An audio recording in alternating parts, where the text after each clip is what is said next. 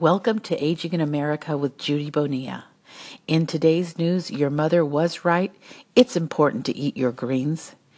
In research from Rush Medical School in Chicago, they found eating as little as one and a third cups of lettuce daily or a bit more than half a cup of cooked dark leafy greens may delay decline in memory and thinking skills that can occur with age. Researchers say eaters of leafy greens had brains that functioned as well as people 11 years younger. Nearly 1,000 participants of the Rush Memory and Aging Project, aged 58 to 99, were studied. The results, published in the Journal of Neurology, show eating leafy greens specifically stand out, making their connection to brain health practically undeniable.